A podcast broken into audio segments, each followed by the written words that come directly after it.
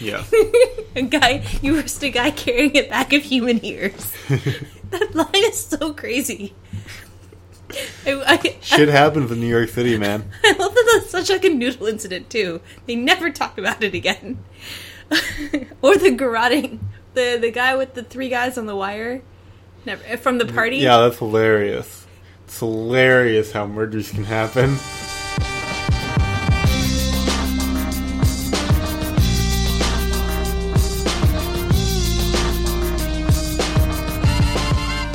Welcome to Back in the Field. My name is Carl. And my name is Arthi, and today we're going to be talking about the apartment. Whoa! Hey.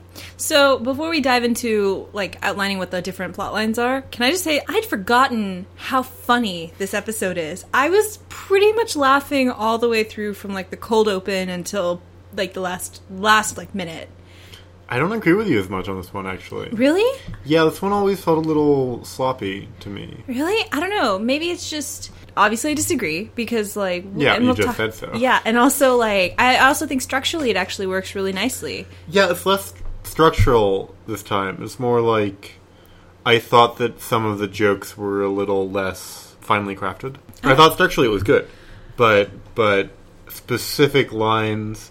I think a lot of the stuff that happens in Jake and Gina's arc is not quite as funny as I would expect of that pairing. I can see where you're coming from. I guess like my disagreement just stems from like I th- I'm okay with them toning down Gina a little bit when Mhm, we yeah. focus on her for a long extended period of plotline. That's true. So, I because I think if she were as like sort of woo, like all Crazy? the well, just I think if she were as eclectic in every moment that she was on screen, it would be really grating. It starts to be, it starts to veer towards manic pixie. I think if if she's like that, She's not manic pixie though. well, just straight up manic then. sure.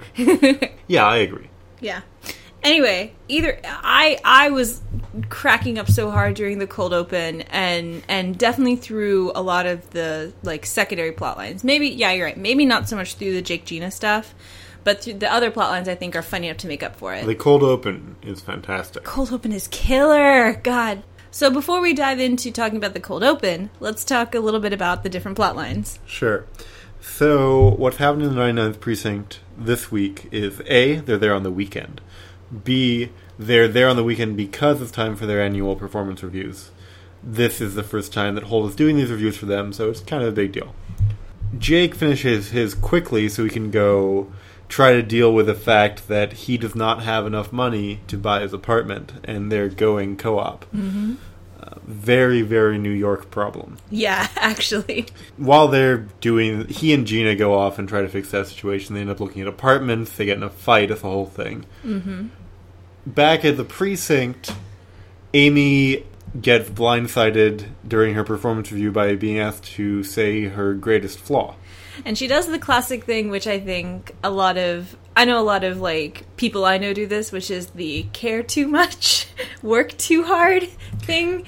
Guys, this might have been a good idea when the first person thought of this in 1903, but it's not anymore. It's also just such a transparent thing. Even I think even then, We don't know. Maybe they were dumb then. humble brag. I don't know, man. Maybe. But either way, the humble brag is clearly not working for Amy. So she tries the exact opposite, which is the here are all of the things I cannot do well in my life and all the problems I have personally, which is also not the right thing to do in a performance evaluation, guys. Don't talk about your personal failings in your professional capacity. Right. I hadn't figured out why that was the wrong thing she was doing before. Yeah, she's prone to jealousy, too competitive. She smokes sometimes. Those are all personal failings, not professional ones. It's a classic problem. It's not. It's totally. not something you can work on. it's just really. totally normal, and you just have to know what the context is. And Amy, when it comes to Holt, has zero ability to correctly estimate the context. We've seen that over and over. So while this whole drama is playing out, Rosa is preoccupied by the fact that the weekend crew is there, and she hates the person at her desk during the weekend because he always shaves her desk and blows the hairs into her keyboard. Which is why she had to type out a report about a gruesome murder. Yeah, her arc is totally fucked. Mm-hmm. And Boyle teams up with her to get revenge, but it turns out that guy has the saddest life imaginable, Yes. and all becomes tears. yes. It's so it's like so sad it's funny. Like it's it's terrible. And unsurprisingly, Boyle gets along very well with his weekend desk partner, Detective Kearns. Yeah. Yeah, they he, He does it. like bribe him with kitchenware. To be fair, kitchenware is expensive. Yeah, it looked like some Williams and Shino- Sonoma shit to me. Yeah, I mean, I would want a big wooden stirring spoon. Some of those can be. Expensive. I wouldn't have anywhere to put it. I'd find a place for it. If I got one, I would find a place for it. So, okay, so those are the big plot lines. I definitely want to start with the performance evaluation one because I think we can really like it's it's really funny, but there's not a whole lot for us to say there. Sure. But before that, let's talk about that excellent cold open because I really liked it.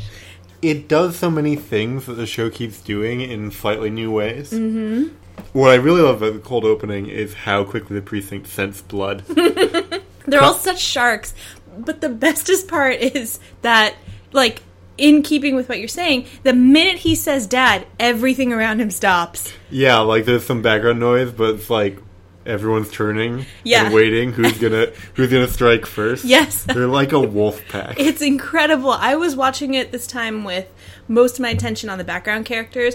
Every extra stops and looks right at Andy Samberg. Was tall bald Asian detective there? I did not see him. Damn it! He missed it. If he'd been there, maybe he would have gotten the line. But it also it's just so great because like first of all the way Jake's like sitting with that criminal being like so what you're saying is some stranger can the guy's like well if you put it like that of course it sounds crazy and then the guy's like I've been lying about my alibi but you definitely said dad I love how consistently criminals stop ca- caring about their own freedom in order to comment on the foibles of Jake Peralta. Can we talk about how Amy is like, but you calling Holt daddy? And he's like, wait, no. Daddy's not on the table. It's a negotiation. He's like, what can I save? Clearly I can't save dad, but I will not accept daddy. No. Her tone there is so intense, too. Like, She's like, I can flip the dialogue about people being weird about Holt and mm-hmm. make it about Jake instead. Mm-hmm. but that ending, that smash cut to the opening where he says, he says, I'd really, I'd like that. And then it just smash cuts to the theme song. That is particularly really great. Mm-hmm. Like, I wonder if everyone, like, lost it, like, after he said that line, and that's why they just didn't keep going. Even if not, that's just such a great place to cut it and like go straight in. Ah, I love this cold opening so much. And unlike most of the time when we talk about like group scenes like this, this one was clearly 100% scripted all the way through. Like I don't I don't think there was any room for improv here. Yeah, I don't think that Andy Samberg would come up with Boyle has psychosexual issues off the cuff. No. God, that's so good. I once called Vivian mom and she's my fiance. Boyle has psychosexual issues and everyone's like, We know about that. Let's talk Old about news. you. Everyone's bored of that. Oh, it's so great. Oh, it's so great. So, performance evaluations. Can we talk about how Terry's 100% on point at the end? Where, like, I mean, I know we're starting kind of at the end of that plot line, but whatever. It's kind of fun to backtrack. Um, Yeah, where Terry ends up is just chewing Holt out for playing mind games with his detectives when they're, you know, opening up and talking about things they did well and poorly. Like, kind of a jerk move. yeah. And and we've seen Holt be manipulative with purpose before, but it's unclear what his purpose in being manipulative here is. If there really That's is a one. really roundabout way to, like, teach Amy a lesson. and only Amy, because like Hitchcock and Scully know that they're underperforming and clearly don't care, and Jake is not going to listen anyway. Like, I I will say I wish we'd gotten to see Boyle and Rosa's Yeah. evaluations. I think that Boyle's would be really interesting. I think that Rose would be pretty no nonsense. Yeah, Rosa's would probably be pretty similar to the talk they had regarding um, the patrol officer. Yeah. Yeah. And Boyle's I don't know what Boyle's would have looked like. I would have really liked to see that. Yeah. I think that would have been really interesting. Especially because Boyle is admitted in moments of drugged Druggedness. that he's not sure if Holt finds him interesting and kind of and I think Boyle knows that Holt respects him, but like To an extent. yeah, I think it's possible that the writers didn't know what Holt would say about Boyle. Not they like have ourselves. not established that relationship. Hmm. I want to talk about Scully and Hitchcock. Like I always want to talk about Scully and Hitchcock. They're so married. which is which is weird. But yeah, they go to their performance review together. Scully's wearing a sweatsuit, He's sweating like a, a tracksuit. I mean, he is he is sweating in his tracksuit, so I guess it's functioning as intended. but the fact that he owns a red tracksuit is like it's a thing. I mean, it's amazing how much he's like glistening and his hair is kind of down, and it's like he's amazing. He's so I have an HD TV, right? And I was Yeah. watching it. Oh my god, he's like soaked all the way to like his stomach. He's Yeah. like just wet everywhere. The entire time that he's on camera, he's just like Yeah, he tries to wave or salute or something. It turns into a like Bow! from the hip bow. It turns And into he's like- he's, thing. He's bowing out of the office because they only got uh, fourteen arrests. which is eight more than last year. Six is not enough arrests. Six is not enough arrests for one person, let alone two. it depends. If their close rate percentage was above seventy percent, probably no one noticed. Why? Seventy percent is the national, or what? Several years ago, seventy or seventy-eight percent was the national average. But you know it's not. You That know their their close rate's really low. oh yeah, yeah, yeah. They're stupid. They, I don't know how much they're being assigned, especially with Jake and Amy this past year, taking most of the cases because of the bet. yeah, and they don't notice when things are up for assignment. Mm-hmm. They, don't even notice when someone comes in wearing a cape. It's impressive improvement, but You realize one of those solves is the one from the slump? wasn't that multiple solves or something? No, it was one no, guy. no, he brought in he, and all of his accomplices. Oh my god. Four of those solves were from the slump. oh no. Hitchcock might not have arrested anyone else. He's arrested zero people since. Well, no, it was 14. So he probably, on average, arrested three more people all year, which is the same as last year. Oh no. Ah. That's amazing. So Scully is the entire improvement. Hey. Yep. Hey. He shouldn't. He shouldn't be that. Uh, he shouldn't be that down. He shouldn't be sweating that much, clearly. He had a 100% improvement. yeah, or something. Yeah. He doubled his solve rate. His personal solve rate on average. Anyway, Anyway, I I would like to say that the way Terry calls out Holt is a textbook example of how to call out your boss. yeah, he does it in a situation where no one else will notice. He tells them ahead of time. He like uses only facts, and he doesn't make it about himself. Mm-hmm. mm-hmm. It's good. And in doing so proves himself the right person for his job.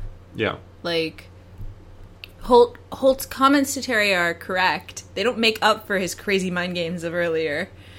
But um, Terry's on point and Holt's reaction is correct as well. Um, if if the it makes me wonder if Holt's whole mind game was just to get a reaction out of Terry.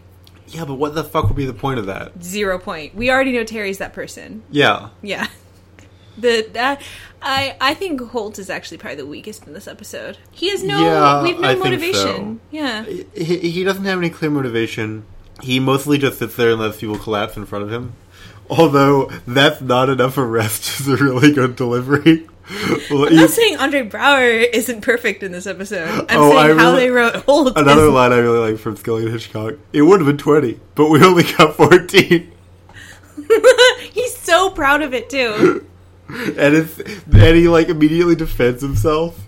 Like not on the basis that he did okay, but on the basis that he has no right to be criticized because it's a self-evaluation.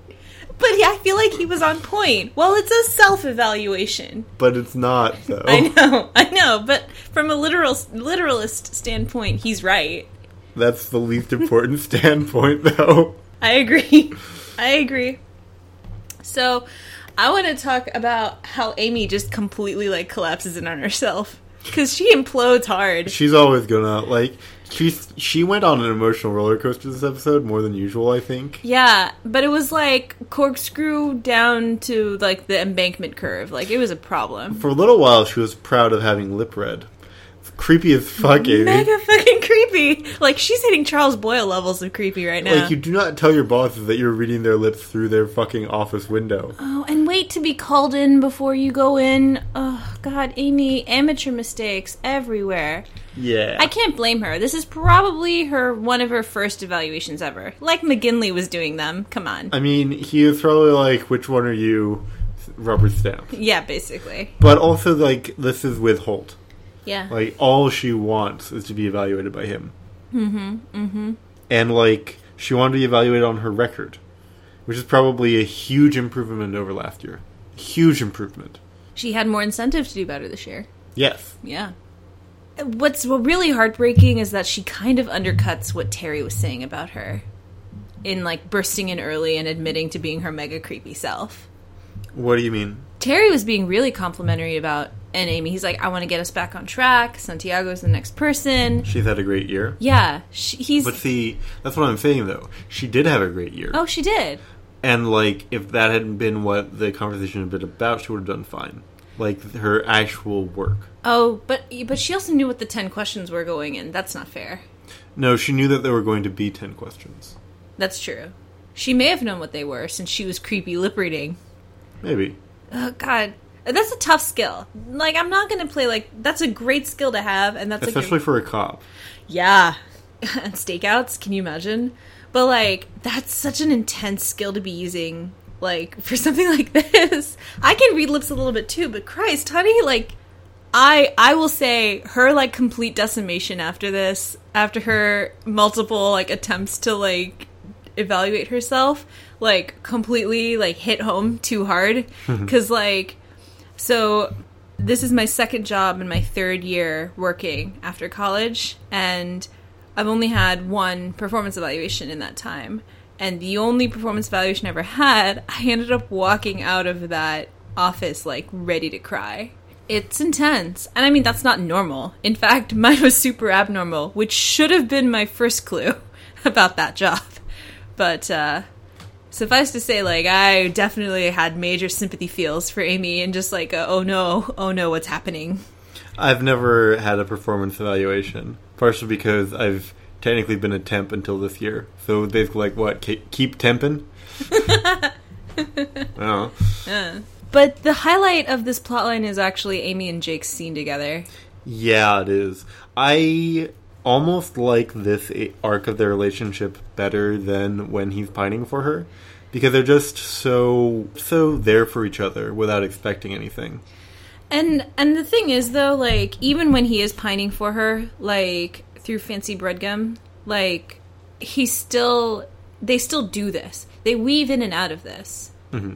And it was I think was it on the podcast we talked about this or was it in um was it me in 40 million years where I was telling y- you can have multiple relationships with a person at the same time, you know? Like I don't think we've talked about this. like even when there was this guy that I was really into and like I also like would talk to him about like professional advice and stuff like that.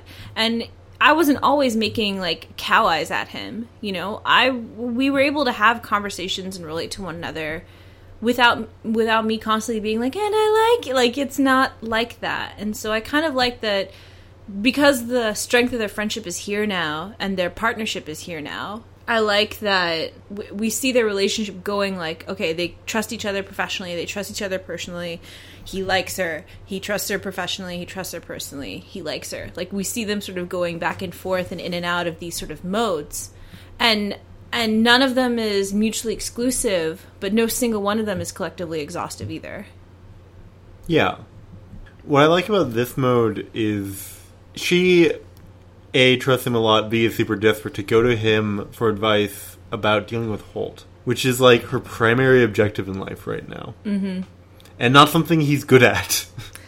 But I think also, like, out of everyone in the precinct, Holt has given Jake the most concentrated attention. She straight up Yeah, calls but- it out in Thanksgiving. yeah, but it's because he's a he's a stupid idiot. Ne'er do well. Yes. What? No. Jake he's, needs he's air do well at points. Jake needs the most mentorship at any given time. Yes, that's true. Amy needs guidance, maybe not mentorship. She could use some mentorship. I'm not saying she couldn't use it, but her immediate need is guidance. Yeah. Like, stop being so creepy. What what Terry did for Boyle in the episode with the jury, old, Old school, school.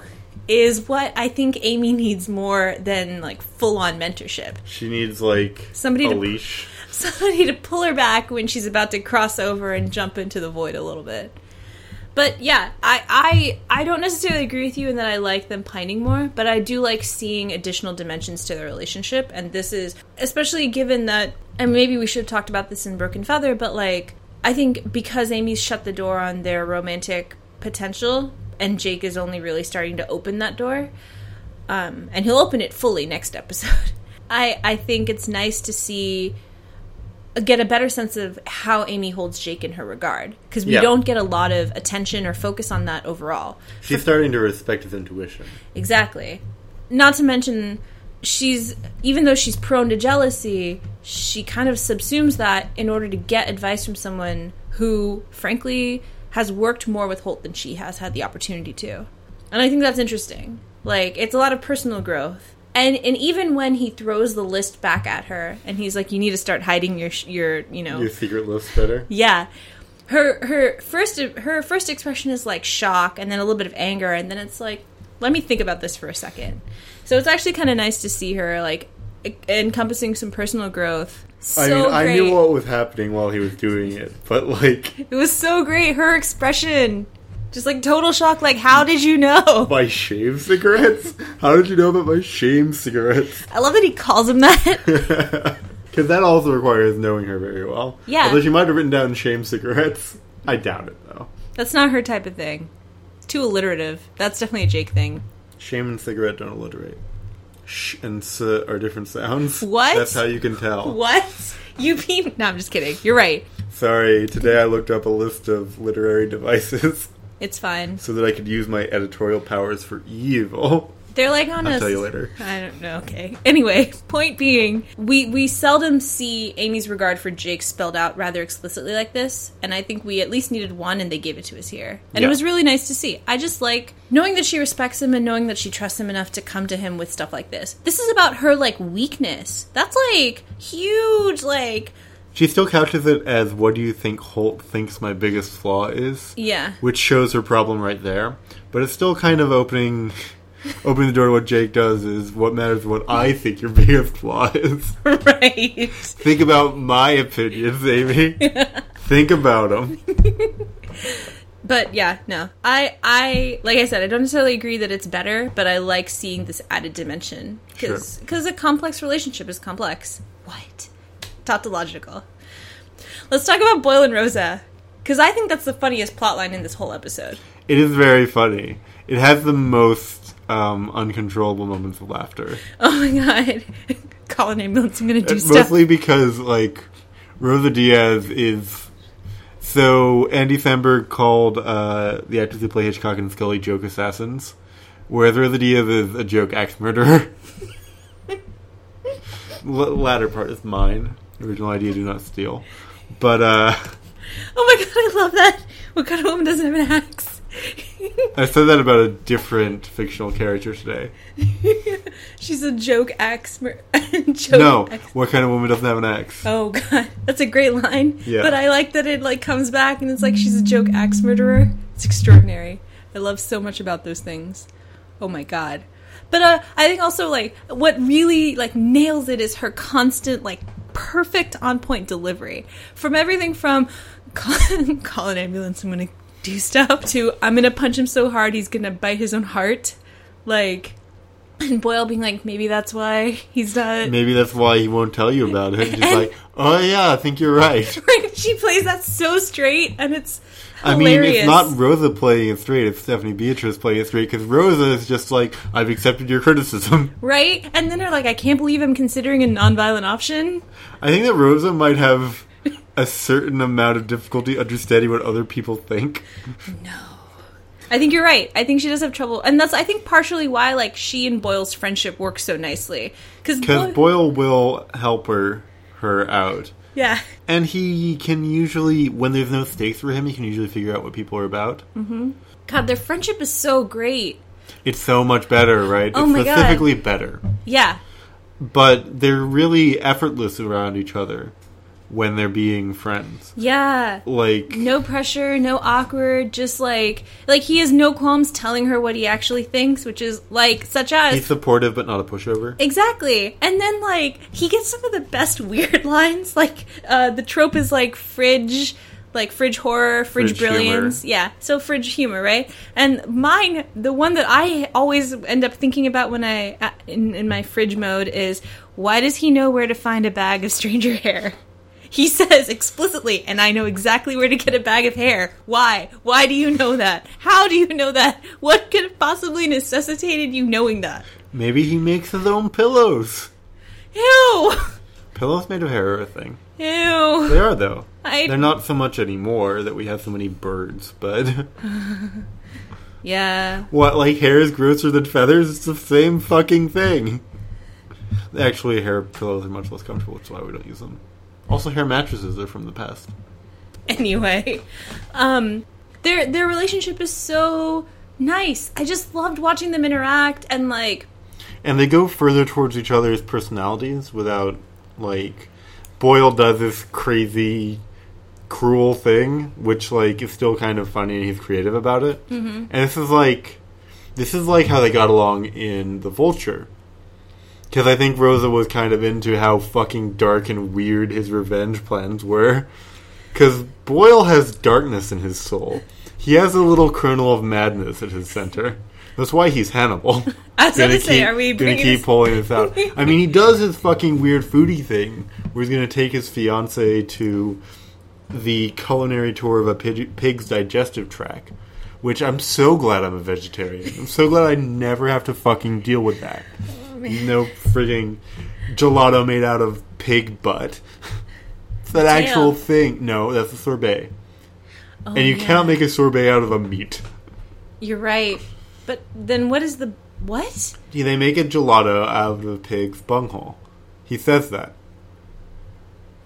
I'm frowning really big right now. You should be. Meat is weird. I, by the way, I love that. Was it gelato for two anyone and Hitchcock and Scully just raised their hands? like you're right. They're Andy Samberg is right. The the joke assassin thing, hundred percent on point because they don't even say anything. They just go. Oh man. Uh, but but I think I think what's great though is that when they're in friend mode, there's like I feel like there's no romantic subtext, and it works so great. And she gives him opportunities. Like Rosa casually touches Boyle after he says the thing about maybe her wanting to punch the guy so hard that he bites his own heart. Yeah, yeah, is she does the reason shoulder that he touch. won't. Yeah. And she like she like touches him in the chest, and Oh, he uh, does nothing. Yeah, doesn't even react, honestly. Yeah. Yeah. And she's like laughing at his jokes and being really like friendly Yeah. and it's and there's no threat Exactly. I think that was what it was was like they're at the locker and he's like doing like facial hair jokes and whatever and she's laughing and it's super cute. And I looked at it and I was like, I like not only do I not ship this, but I think even if I saw this without any context, I don't think I would ship it still. uh, it's like this is enough Yeah. this is as much as we need Yeah. Just they're so different, uh, but they they get along really well. and this all leads up to his apology Mm-hmm. which is so necessary because it's not just him apologizing her to her it's them apologizing to us because this plotline was weird and fucked up and we didn't want it Let's let's specify. This is the the creative team apologizing to the audience, Yeah. not specifically people working on the show. We're apologizing to you and me specifically. they knew we were going to do a podcast Hundred percent. It is the creative team apologizing to us, the audience, because we needed this. Like it's it's not everything, but it's the best place to erase a lot of like negative energy that they had sent our way. And it feels like a promise. It feels like a promise that this is over. Mm-hmm. Maybe they'll restart this. They like tease us with that all the time. If they do, I will quit because this is a covenant that they will not sail this ship. There were a couple people talking about how, and we'll bring it up in Tactical Village about Boyle not giving Rosa the invite and sort of the the motivation behind that. But for the most part, I agree with you. That I- makes me sick. We'll talk about this in Tactical Village, but that makes me sick. Still, I I love watching Boyle and Rosa interact in a really friendly, non aggressive way, I guess. Yeah, I mean, he's really cool when he's in love with someone else, mm-hmm. And which she, is why he and Gina are so essential. let's segue into Gina and Jake's plotline. Yeah, Yeah. First of all, before we dive in, Jake says you've been engaged eight times but, But never, never married. married. And Diaphenia, I think in in her ring toss fic that we like her little short drabble about the ring toss where like Jake and Amy fake out criminals by fake proposing and it mm-hmm. distracts them enough to arrest them. Gina Amy throws the real ring and Gina's like, never take a first offer. I, I've done that to three guys before. And I was like and this was like four months before this episode happened and I was rereading that recently and I'm like, damn, she nailed it. maybe she's the witch and Stillscape isn't. This is just to get her mad. I don't know who Stillscape is. I just know that she's a witch. Oh, you've been reading Dia's tags? I, I follow her. Oh yeah. Yeah. Yeah. Apparently, Stillscape is a witch. That's all I've learned. Uh, she apparently found Amber's happy place, which is a line that's for chicken tenders only. I don't know who Amber is. Amber is I love I know you and I like you. Oh, I know she likes chicken tenders. Yes, that's all. We, it's I. Lo- uh, the tag was I love you and I like you. I feel weird now. I'm sorry. Okay. Anyway, I don't know Amber either. Hey Amber, if you listen, hey, what's up? Who are you? Drop us an ask. Who are you? I could keep doing this all night. Yeah, let's not. So, Uh. so Jake and Gina's plot. First of all, so much of like all of their interactions up until this point makes so much more sense if you re- when you realize that they've known each other since they were kids. This is a retcon that I really am behind. yeah, because it They works. are so easy together. yeah, And it flows directly out of who they are. Andy and Chelsea were friends when they were kids. By the way, I love there was a recent tweet where someone was like childhood crushes, Yeah. and she's like some redheaded kid, Lil Andy Samberg, not just little, Lil Andy Samberg, and someone else. Yeah. Those people don't matter. I was like, oh, that's cute. That's cute as hell. I could Yep. hundred percent be on board with this. I mean, I guess I am. It was real, but it's great. I just love how much they decided to inform these characters based on the actors themselves. Yeah. They've done this with Terry. I like that they're rolling in um, Andy Samberg and Chelsea Peretti's personal history a little bit into this. You know, that's that's awesome, and and I'm 100 percent on board with this retcon because it, it even if they didn't know it going in, that relationship was already informing the on-screen relationship, whether or not the writers really wanted it to. Yeah, there's so much affection there that couldn't be sexual at all, ever. No way. Like, there's just this familial affection that you can't really fake as much. And it's weird to have that kind of affection and not have people start shipping. But I've never seen anyone ship Jake Gina really romantically. There's one, maybe two fics. You're wrong. I mean, they're one of my f- all-time favorite authors ever. Dalsum really ships uh, boiled Rosa, and I get, I get why every like I I, I feel for her because I've been that person in other fandoms. So I try not to like call her out like this too much. But here we are. Here we are. Some people are wrong. There's a couple people who do There are a couple of people who ship Jake with other people who aren't Amy. I mean, there's and there are a couple of people who ship Boyle and Rosa. It's not just her. Yeah, there are. I mean, y'all You're free to you're free to like ship whatever you want. Fandom life is a tough one. If you want to retcon that shit all the way out, do it. But like, Jake and Gina have this core of something so much stronger that's so obvious. Yeah. And just like like the I know that they hadn't picked it by then, but like do you carry a hairdryer in your purse? I'm not a I'm not a savage. like that gift set is out there and I remember seeing that and just laughing at it cuz like the comment tag is so much of their relationship makes more sense when you realize they grew up together. Yeah, Yeah. It's great. the way they bicker also makes so much sense. Oh, yeah. like they're basically siblings. They're not actually related, but they might as well be siblings. Mhm. And I remember when this episode first happened, because Gina called Jake's grandmother Nana as well. People were like, are they cousins? Yeah, Yeah. And that was my belief for a long time. Yeah, I don't think they are, um, yeah, and I don't think they are anymore either. But but I like. I I definitely can see why. I can see how that happened. Mm-hmm. What I like about their situation is they have so much in common, but Gina hasn't accepted any of the crutches that Jake relies on so heavily. Yeah, all those Like we learn in this episode that her dad walked out on her mom too. Mm-hmm. She never talks about her daddy issues. I She does have a huge thing for older men. but I don't see those being inherently daddy issues. Yeah, maybe not. Said Carl with the coy smile. I mean, I don't write fic. Fair enough. Hey, audience.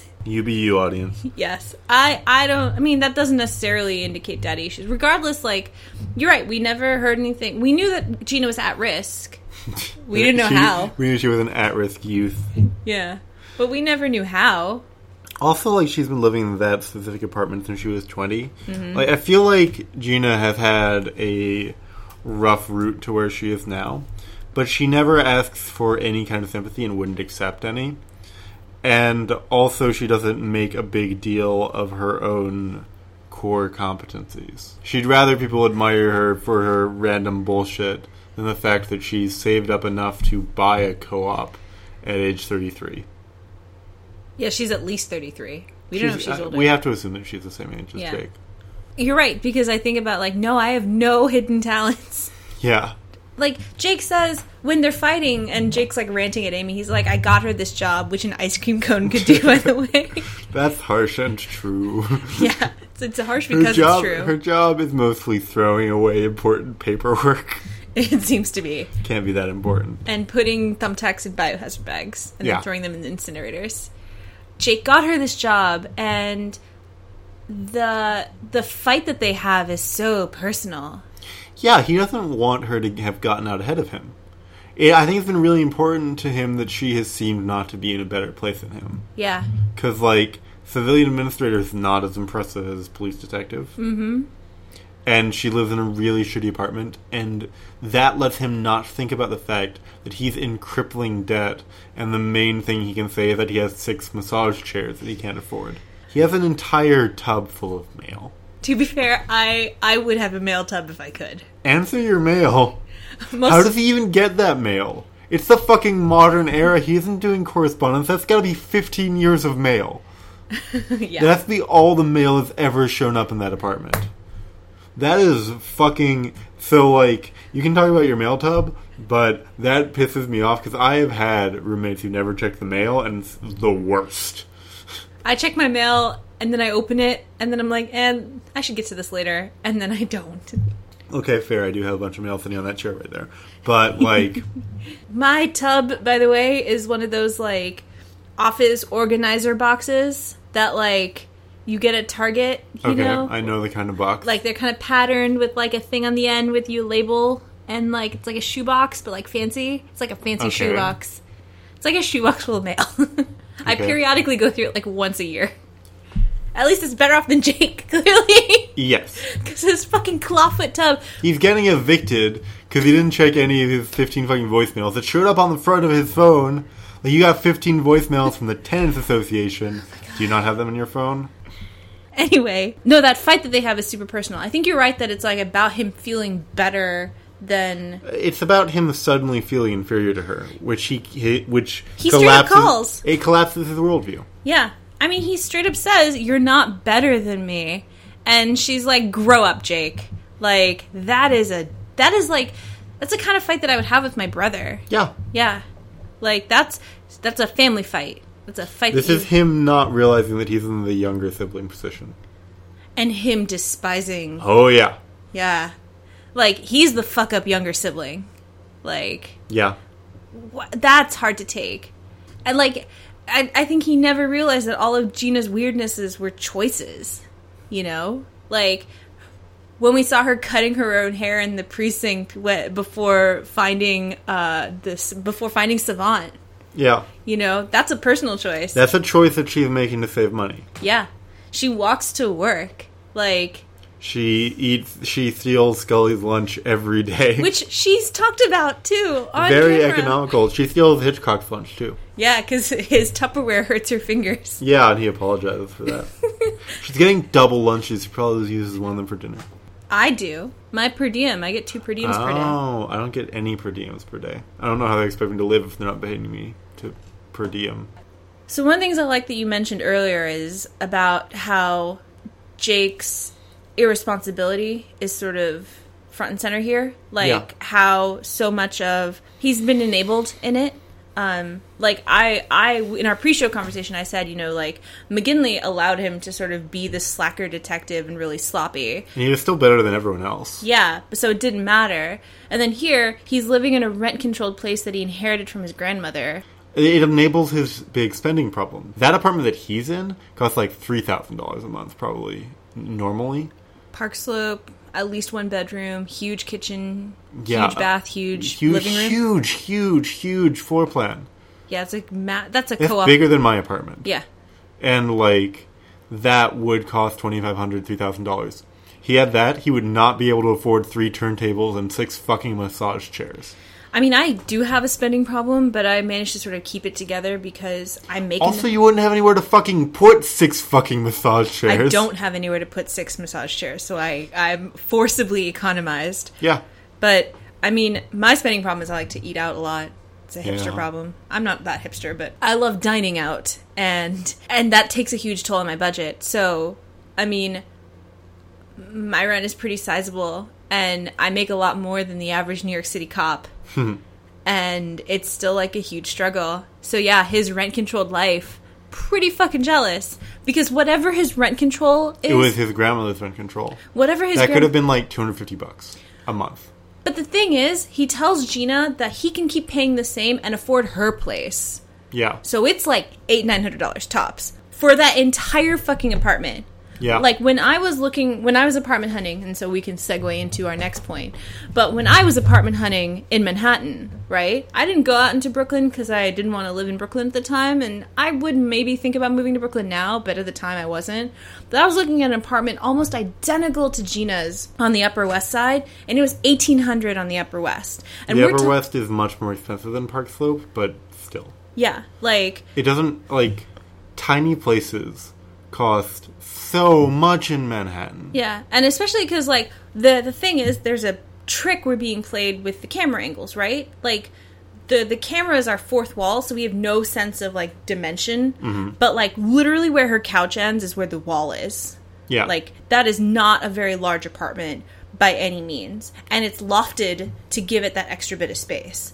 Like I know we see that apartment with the Murphy bed when they're like touring, and honestly, I'm not gonna lie, I've seen an apartment like that, and it was as awful as it sounds. Wait, with the Murphy bed can't get out of the wall? No, no, where it was like super narrow and just like there was room for like a bed and not a whole lot else. Yeah. Yeah, and it's shitty. And honestly, if Jake is only paying eight or nine hundred dollars a month, That's, that's, what he can expect. it's exactly what he can expect. And I mean, he's not living in Manhattan, but Park Slope is pretty fucking nice, Yeah. and it's been nice for a long time. If nothing else, because there's a bunch of really good schools right there, and that drives up the property values all over. Yeah. It kills. It's just really Children, right? well. People care about that there. No, I, I, I, I- I know. Yeah. Anyway, sorry, my like apartment hunting rant aside, I loved watching them apartment hunting because it was so familiar. I like I know you didn't have to do it for very long. Yeah, I got pretty lucky. Yeah. But, I mean, once we found the place we wanted to get, it did take nine months or something to actually finish the deal. But, That part's shitty. But like for Yeah. me, I but you didn't have to do what I did, which was like a month of apartment hunting. I had a broker, but I ended up not using her. But I still had to pay a fucking broker fee for my apartment, which was the worst.